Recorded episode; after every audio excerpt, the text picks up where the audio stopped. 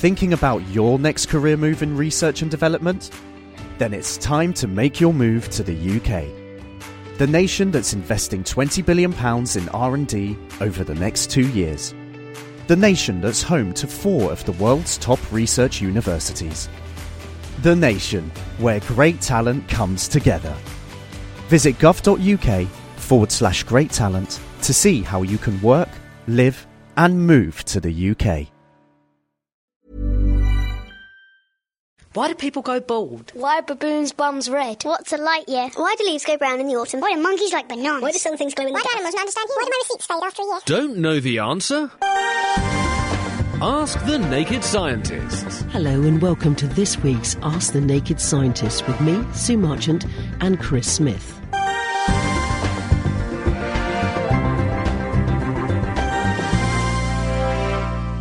What's new in the world of science then, Chris? was quite an interesting story that's come out this week. It's been published in the journal Child Development. This is Laurence Steinberg and his colleagues. He's based at Temple University in America.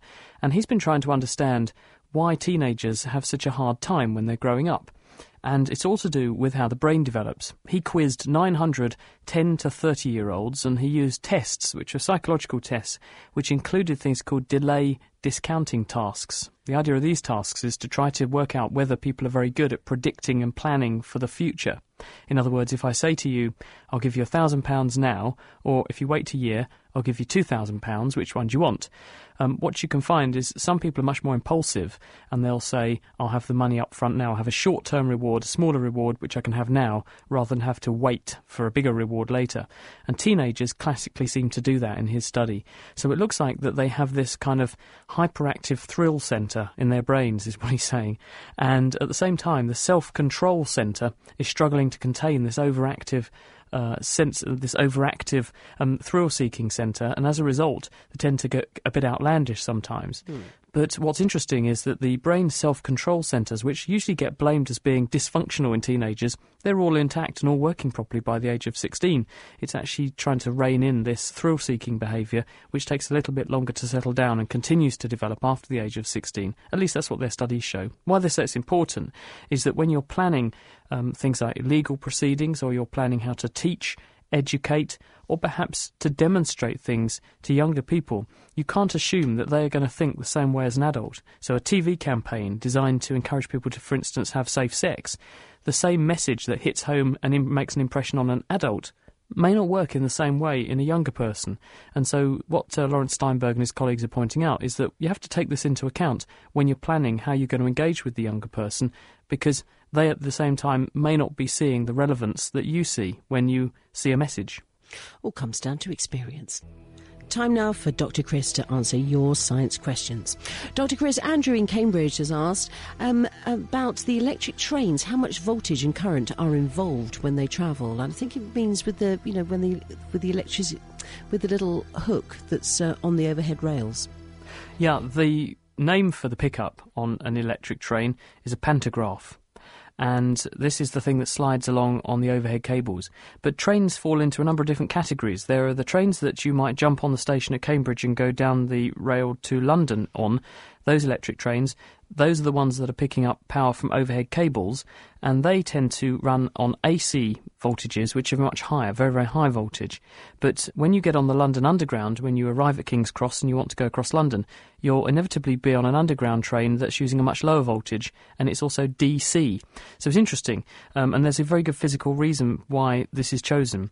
DC voltage on the London Underground is about 600 volts, and the benefits of DC motors are that you can get very good control of the speed of the motor, so it makes the train ride very smooth.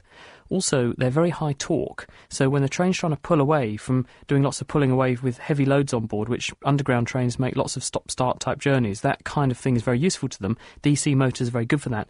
And also, they can be used for braking. So, for instance, you can connect the wheels to the motor and turn the motor into a kind of generator, and you lose some energy that way. And so, on some train systems, you can use it to slow the train down very smoothly as well and scavenge some energy back.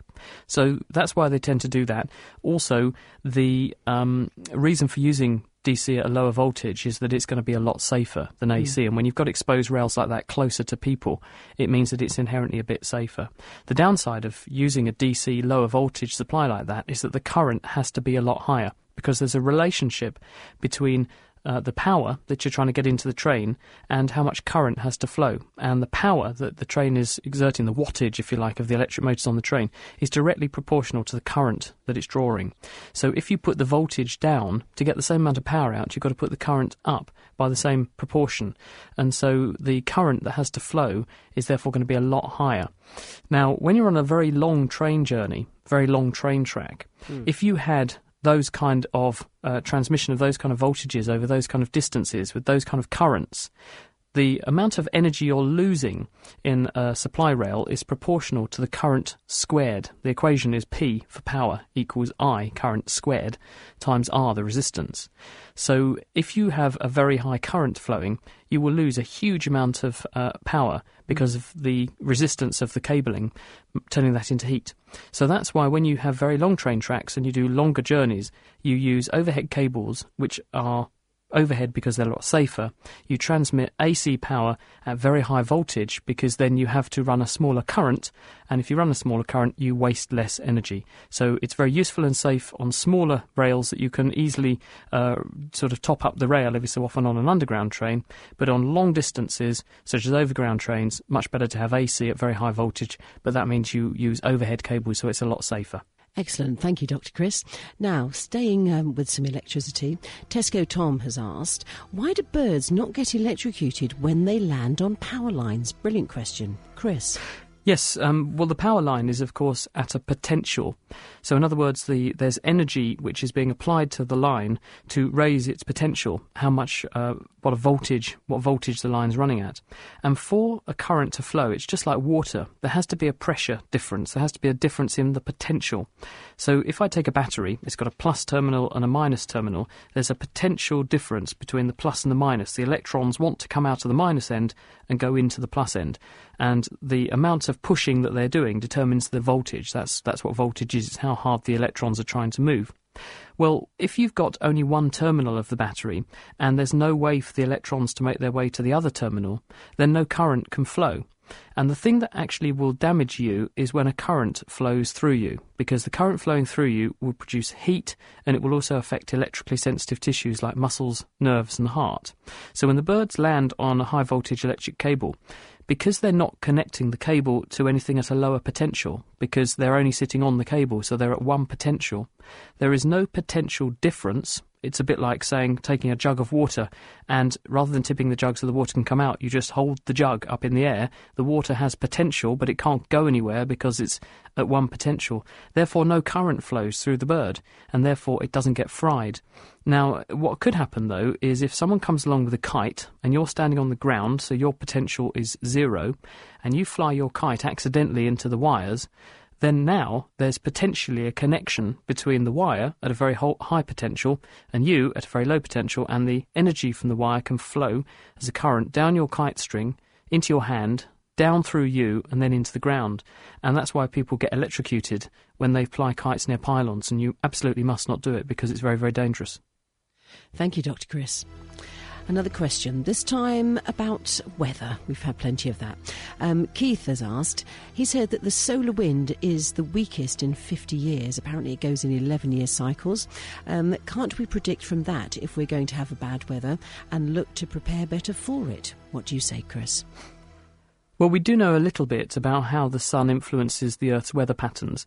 And one thing that's emerged in recent years, in fact, scientists and researchers have been tracking rainfall on Earth over the last hundred years or so. And there was a paper published about uh, a couple of years ago where scientists were measuring the levels of Lake Tanganyika and also Lake Victoria in Africa. And they were showing that the lake levels went in an 11 year cycle. And sunspots also go in 11 year cycles. And when they compared the cycle of sunspots with the cycle of the levels of water in those two lakes in Africa, they found a very strong relationship between the sunspot cycle and the levels of this water. In other words, the two were definitely and strongly correlated. And it looks like, therefore, solar activity is influencing rainfall that doesn't sound too unlikely because there are various theories that the that this um, solar wind, this is a stream of particles and ions and charged, highly energetic particles streaming away from the sun and coming towards us through space. It's travelling about a million miles an hour, and when it slams into the planet's outer atmosphere, um, it it can make the northern lights, the aurora borealis. And it's lucky for us that we have a magnetic field because this deflects the solar wind around the Earth and stops it actually turning us into a dried out prune of a planet like Mars.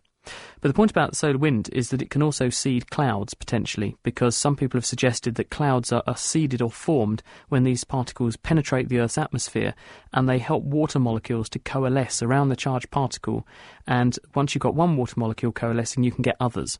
So it might seed clouds, and that might be therefore linked to rainfall. Um, the thing is that it's still very very random and variable because although we may know that we're going to get a wet year or a drier year, we don't know where precisely, except that where things tend to get rain, they tend to get more rain, and where we get less rain, we tend to get less rain, but you can't be any more precise than that. And also, we just don't have enough data because we've only been able to make the kinds of observations that can help in these kind of circumstances for a very short period of time. So we really don't know all the answers, and that's why we have to keep on studying it. Now, Dr. Chris, Mike in Colchester says he was in Barbados last week. How lucky was he? Watching the blue ocean gently swaying until the waves broke and then they turned white. Why do they do that? Water's an interesting molecule, isn't it? Because when it's a liquid, it's colourless and you can see through it, it's transparent. When we freeze it and turn it into ice crystals, if they're small ice crystals, they glint and glimmer and they look white. And when we make a spray in the sea, you get whiteness. So why is that? Well, first of all, why is the sea blue? Well, a lot of people think the sea's blue because it's reflecting the sky, but that's not actually true. The reason is that water molecules are shaped like miniature boomerangs, and they have an oxygen atom at the apex of the boomerang and then two hydrogen atoms uh, forming the arms of the boomerang. And oxygen likes electrons a lot. It's very electronegative. So it pulls the electrons of the hydrogen towards itself a little bit. And this makes the molecule have what's called a dipole. It's polarized. So the hydrogen bits are a little bit positive and the oxygen is a bit negative. And because opposites attract, if you bring two water molecules close together, then they try and stick together. This is called hydrogen bonding, and it's why water has some of the amazing properties that it does. But when water's floating around as a mist in the atmosphere, for example, it tends to absorb uh, energy in the infrared. So that's very long wavelength light. And so water is an excellent greenhouse gas. But when water gets into the sea, and water molecules all cluster together. They all stick together with this hydrogen bonding. And this makes the molecules much stiffer because they're all glued together. And instead of absorbing infrared energy, in other words, what it was doing in the atmosphere, it means that it starts to absorb light at the red end of the spectrum. So the sea soaks up red light. Now, if you look at light coming from the sun, it's white light, and that's because it's a whole mixture of different wavelengths. And when you mix lights of lots of different colours together, you get white. But when this light that's white hits the water in the ocean, because the water molecules are all stuck together, hydrogen bonded, and they're soaking up red light, if you remove some red from the white light, it begins to look blue. And so as a result, the sea looks blue because it's subtracting red light from white light. That's, that's giving it its blue hue. Mm. So that's why the water looks blue normally. That's why when you go underwater in a swimming pool, if you, for instance, cut yourself, maybe there's something sharp on the bottom, or when you're swimming in the sea and you cut yourself on a sharp stone or something, blood doesn't look red, it looks a funny black colour because there's no red light left in the light filtering through the sea mm. to make the blood look red. So as a result, it looks black. But when the sea breaks in a wave spray, what you've ended up with is lots of tiny particles of water, which, when the light hits them, it scatters like a mirror. But because the particles are all tiny and they're all moving in lots of different directions and they're all irregular, the light that's being scattered off is coming off in lots of different directions, and all of the different wavelengths of light get scattered. And the same happens with snow. And as a result, you get the full spectrum of light being reflected onto your eye, and this makes it look white, just like sunlight. So that's why spray is white, snow is white.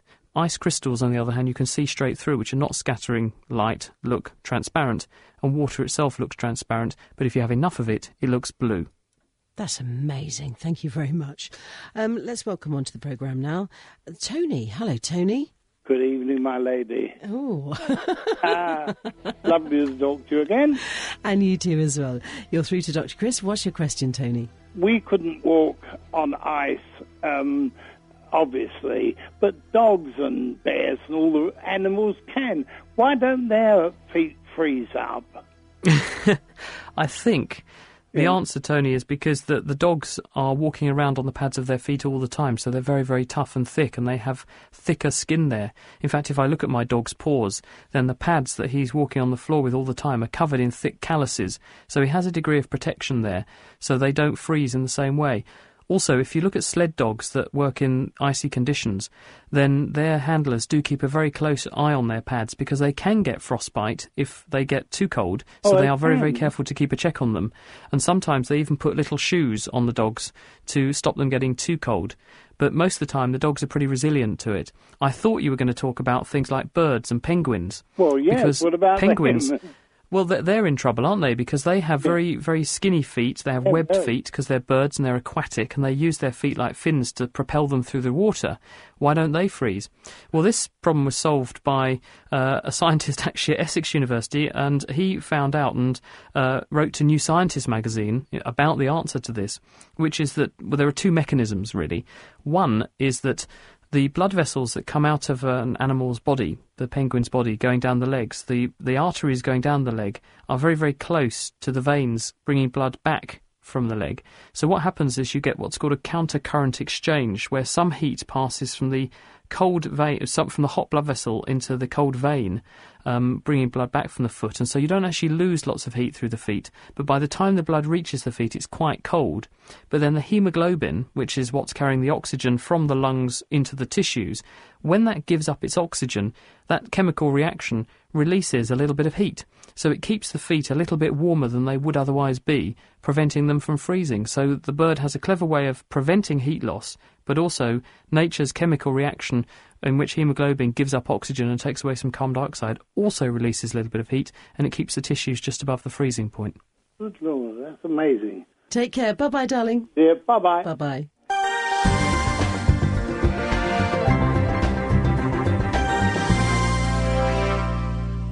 Um, Hewitt has asked, um, why is it when you have an amputation you have phantom limb syndrome? This is a major problem, and people don't often f- realise how serious this is until they actually get it. Um, this is where, when you have a part of the body removed, people who have, say, a limb, a leg, hand, arm, a whole, a whole sort of half their body taken away, they will, they will say that when they close their eyes, it's almost as though they've got the missing body part back again. They can feel it. And not only that, it's also excruciatingly painful. And people go mad sometimes with the discomfort of this. And this is known as phantom limb pain because obviously the limb doesn't exist. You just think it does. Your brain doesn't seem to be able to get its head around the fact, if you excuse the awful joke, that, that you no longer have this body part. So why might that be? Well, scientists have done a number of experiments to try and understand this phenomenon. And one theory is that the brain is obviously normally receiving signals from that part of the body. Hmm. And in the same way that if you're listening to your radio and the volume drops, what you will do is reach over to the radio and you will turn the volume up and listen a bit more closely to see if you can hear what's coming out. And the brain, we think, might be doing something similar. There's a lack of messages coming in from the part of the body that's now been removed, so the brain increases the gain, the volume knob, if you like, on the signals that it is trying to pick up. They're not forthcoming, but then it begins to react to spurious nerve signals that are just noise, and it interprets them painfully. And as a result of that, you then end up with this sensation of discomfort coming from the missing body part. That's one theory. Um, another theory is sort of suggested by one therapy for phantom limb syndrome, which bizarrely enough involves using a mirror. And it sounds pretty basic, but what scientists have shown is that if you take someone who's got, say, phantom limb pain in their hand, say they've had their right arm amputated, if you get a mirror, you can show someone using a mirror their left arm, and because it's a mirror image, a reflection, the left arm begins to look like the right arm. So you can show someone this uh, reflection of their left arm in the mirror, which gives them back the impression they've got their right arm. And if you ask them to do relaxing, unclenching, muscle relaxing movements with their left arm, they see the reflection, which looks like their missing right arm, doing these movements, and their pain goes away. And there was a paper in the New England Journal of Medicine about uh, 12 months ago where they showed a dramatic improvement in patients who had this therapy. And it was persistent, it was long lasting, and it was much better than any drug therapy. So, what doctors think is that when the brain is missing a part of the body, the muscles that it thinks it's got there, um, it thinks it's contracting or, or, or shortening or strengthening those muscles. The muscles aren't there, but the brain invents signals as though the muscles were responding and getting shorter. And so as a result, it gets the impression that it's got a permanent cramp in that part of the body. And if you see yourself relaxing, because the uh, visual system has uh, projections or connections into the motor system to control it, if you see that part of your body relaxing, the visual system tells that part of the brain, which is no longer physically connected to the missing body part, that it's relaxing. It actually makes that bit of the brain relax, and as a result, the pain goes away. So it's a bit of a woolly answer because we don't really know what's going on, but we, we think that that's what's going on on the basis of what these experiments have shown. Wow, that's absolutely fascinating. Thank you, Chris. Now, Jill has called in and she asks, why is it that sometimes we dream in black and white and other times we dream in colour? Why not one or the other?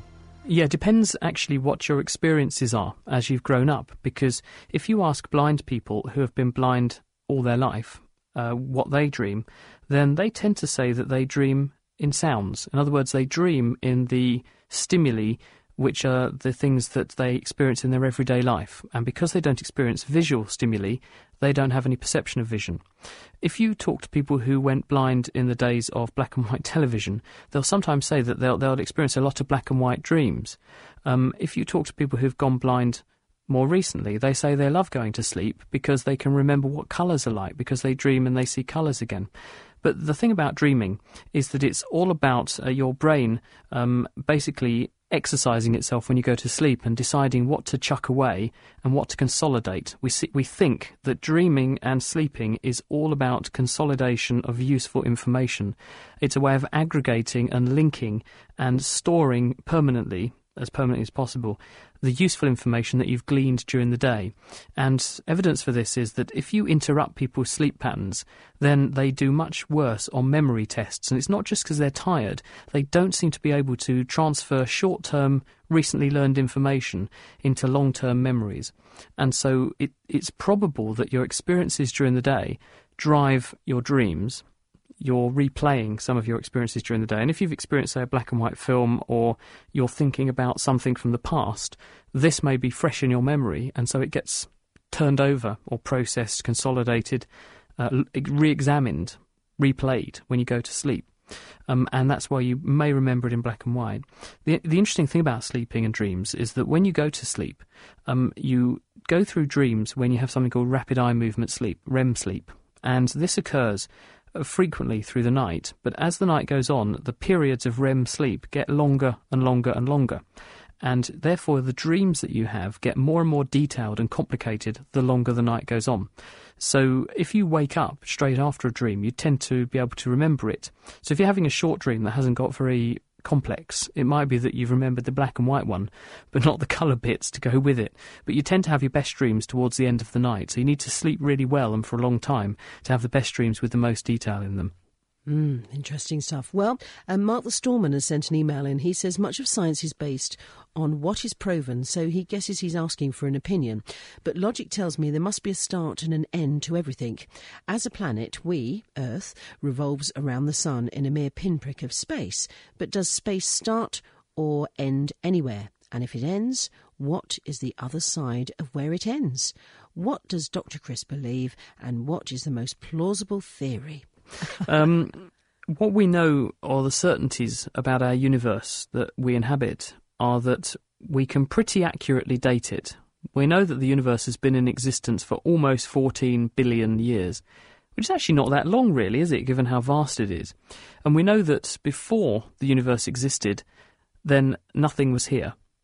And it was one pinpoint, a pinprick, a singularity, a little full stop in the vastness of space where the Big Bang happened. Space didn't exist until this occurred. There was suddenly this enormous release of energy, which turned initially a lot of heat and a lot of energy into a lot of mass, stuff, material, matter, and out of that condensed galaxies of planets and stars. And out of those condensed further galaxies and further stars and further planets, because all of the heavy elements that you find here on Earth the carbon in our bodies, the oxygen we're breathing, has all come from stars that have lived their lives and blown themselves up. And the interesting thing about the universe that we've learned in the last hundred years or so, thanks to Edwin Hubble, who after whom the the Hubble telescope was named, is that the universe is getting bigger, and it's getting bigger faster the further it, or the older it gets. And so, in other words, the universe is, is blowing up like a balloon, but it's blowing up faster and faster and faster as time goes on. Um, but the point is that the universe is, is everything. So if you go outside the universe, which you couldn't do, then you would be you wouldn't exist. There wouldn't be anything because the universe is everything. It's not expanding into anything. It's just expanding. It is, and it's really difficult to get your head around that concept. Um, and the point is that a lot of people say, well, if we can, if we know that there's been a big bang and we know the universe is getting bigger, couldn't we therefore wind time backwards and find the place in space where the universe started? But the point is, because space and where it all started is the universe it's a non argument to say where it started because nothing existed, so therefore there was nowhere before it got bigger. And it's this kind of spine tinglingly difficult question um, that keeps cosmologists amused, and that's the kind of questions they're grappling with because what they want to know is at the moment the universe is getting bigger, it's getting bigger faster the older it gets, and therefore what's the long term consequence of that? Will we end up in a few billion years' time with a universe that's a cold, dark, lonely place because it's got so big that all the stars are so far away from us that we can no longer see them. And we're just on our own in the middle of nowhere in a cold, dark universe. Or will the universe get bigger and then for some reason begin to shrink again? Is this a sustainable expansion? Will it get to a certain size and then stop? And we just don't know the answer. And scientists are now beginning to grapple with what's actually controlling this expansion. There's this phenomenon of something called dark energy and the really intriguing thing is that dark energy is the fabric of space that makes space expand, and the more space you make, the more dark energy you make. So it's almost like you're getting something from nowhere. And no one really understands that. And that's what scientists are trying to solve at the moment with various experiments. So I think it's going to be a very interesting time. So you just have to, unfortunately, excuse the pun, it's coming up, watch this space. it's cosmic, darling. It's cosmic.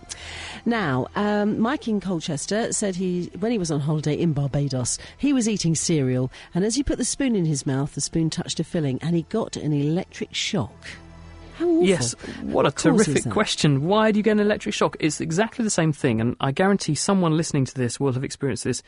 When you were at school, you had a pencil sharpener in your pencil case, and if you ever put the pencil sharpener, naughty naughty, in your mouth, it will have tasted funny. Yeah. Have you ever done that, Sue? Um, yes, I must say, yeah, uh, yeah.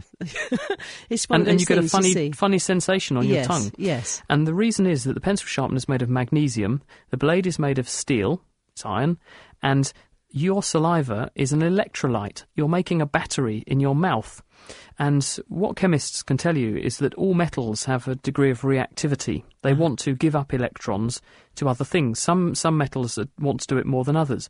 If you pair up two chemicals, one of which likes to take electrons away from another, or one of which likes to give electrons up more than the other, then what can happen is that the more reactive thing can, can give up some electrons to the other chemical and produce what are called ions, and this forms a battery, a cell, a circuit, if you like. You could wire it up and make electricity. It's, it's exactly how a battery works. Now, if you take a spoon and the spoon makes contact with your filling, you've got two different chemicals there. You've got a silver mercury amalgam in your filling, and you've got the stainless steel spoon, it's probably stainless steel, mm-hmm. and you've therefore got saliva, which is full of salts, which is making a nice electrical connection for you as the electrolyte, like you put in your car battery, and as a result, you get a current flowing and the current is flowing between the spoon and your fillings, which is slowly dissolving um, as they react. And the taste that you get is because the electrolysis process in, in your saliva is producing some, probably a little bit of hydrogen. It may also, because there's chloride, um, chlorine ions washing around in your saliva, it could be producing a little bit of chlorine in your mouth as well. And these things have flavour. So you're, you're getting an electrical tingle and you also get a funny taste, and it's because of making a, a, a miniature battery in your mouth with your fillings. Hmm. All right, well, we've got loads and loads of questions, actually. When birds roost like pheasants, how on earth do they keep their balance in all weathers when they are asleep? We couldn't do it. Good question. No, and it's the same question that's bothered scientists looking at animals up in the Arctic. Because us animals that have a day night cycle, because we're programmed to wake up when it gets light and go to sleep when it gets dark, unless you're nocturnal, in which case you do the reverse. That process revolves around your body clock, a, a collection of nerve cells in your brain. And those nerve cells get reset by light, which comes in from the sun. So, in other words, you have a clock which keeps time, but it's a little bit inaccurate. So, your brain has the ability, using sunlight, to reset the clock. But what about if you live north of the Arctic Circle, where six months of the year it's light all the time, and another six months of the year it's dark all the time? What do you do then? Well, scientists in Norway have been studying this, and this is Karl-Arne Stokkan and his colleagues, and they put radio receiver necklaces on reindeer and followed what happened to them. And they noted that these animals just, when, when they're in the dark phase, they will just work, be awake for 20 minutes and then go to sleep for 20 minutes and they don't fall over.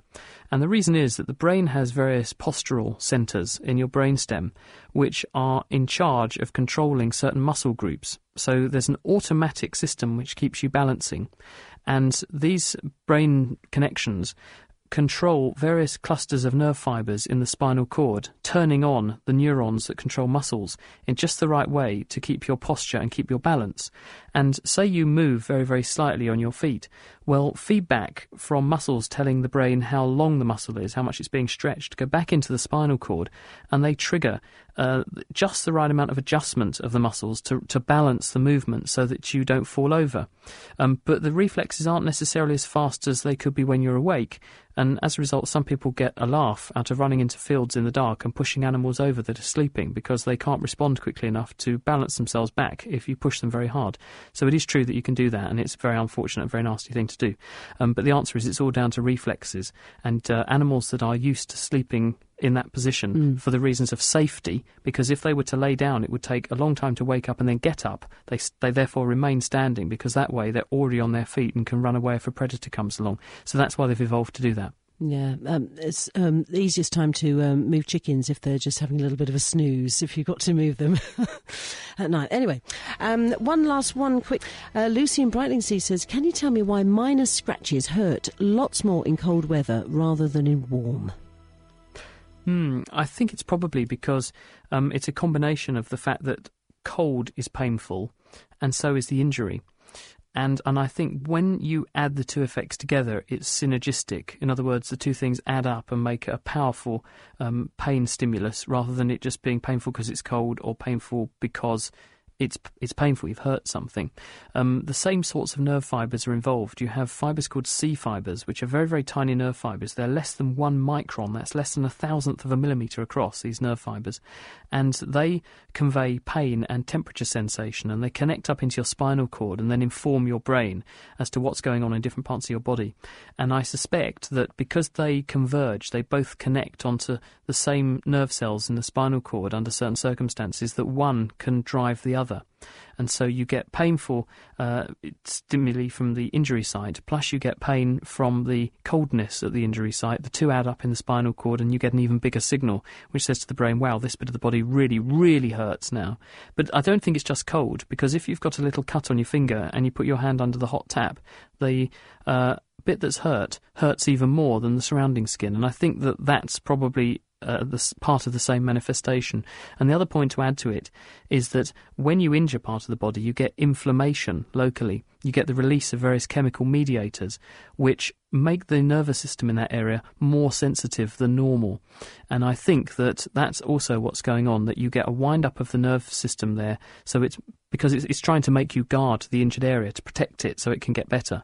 And as a result, all stimuli are interpreted as more painful or more intense than they really are um, while the area is injured. So I think it's a combination of those factors. That's it for this week. Our doctors will be back with me next week for more Ask the Naked Scientist.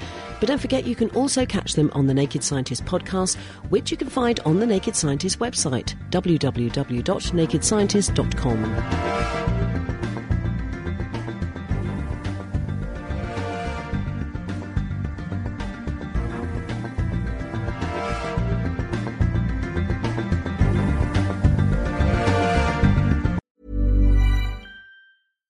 Thinking about your next career move in research and development? Then it's time to make your move to the UK. The nation that's investing 20 billion pounds in R&D over the next 2 years. The nation that's home to 4 of the world's top research universities. The nation where great talent comes together. Visit gov.uk forward slash great talent to see how you can work, live, and move to the UK.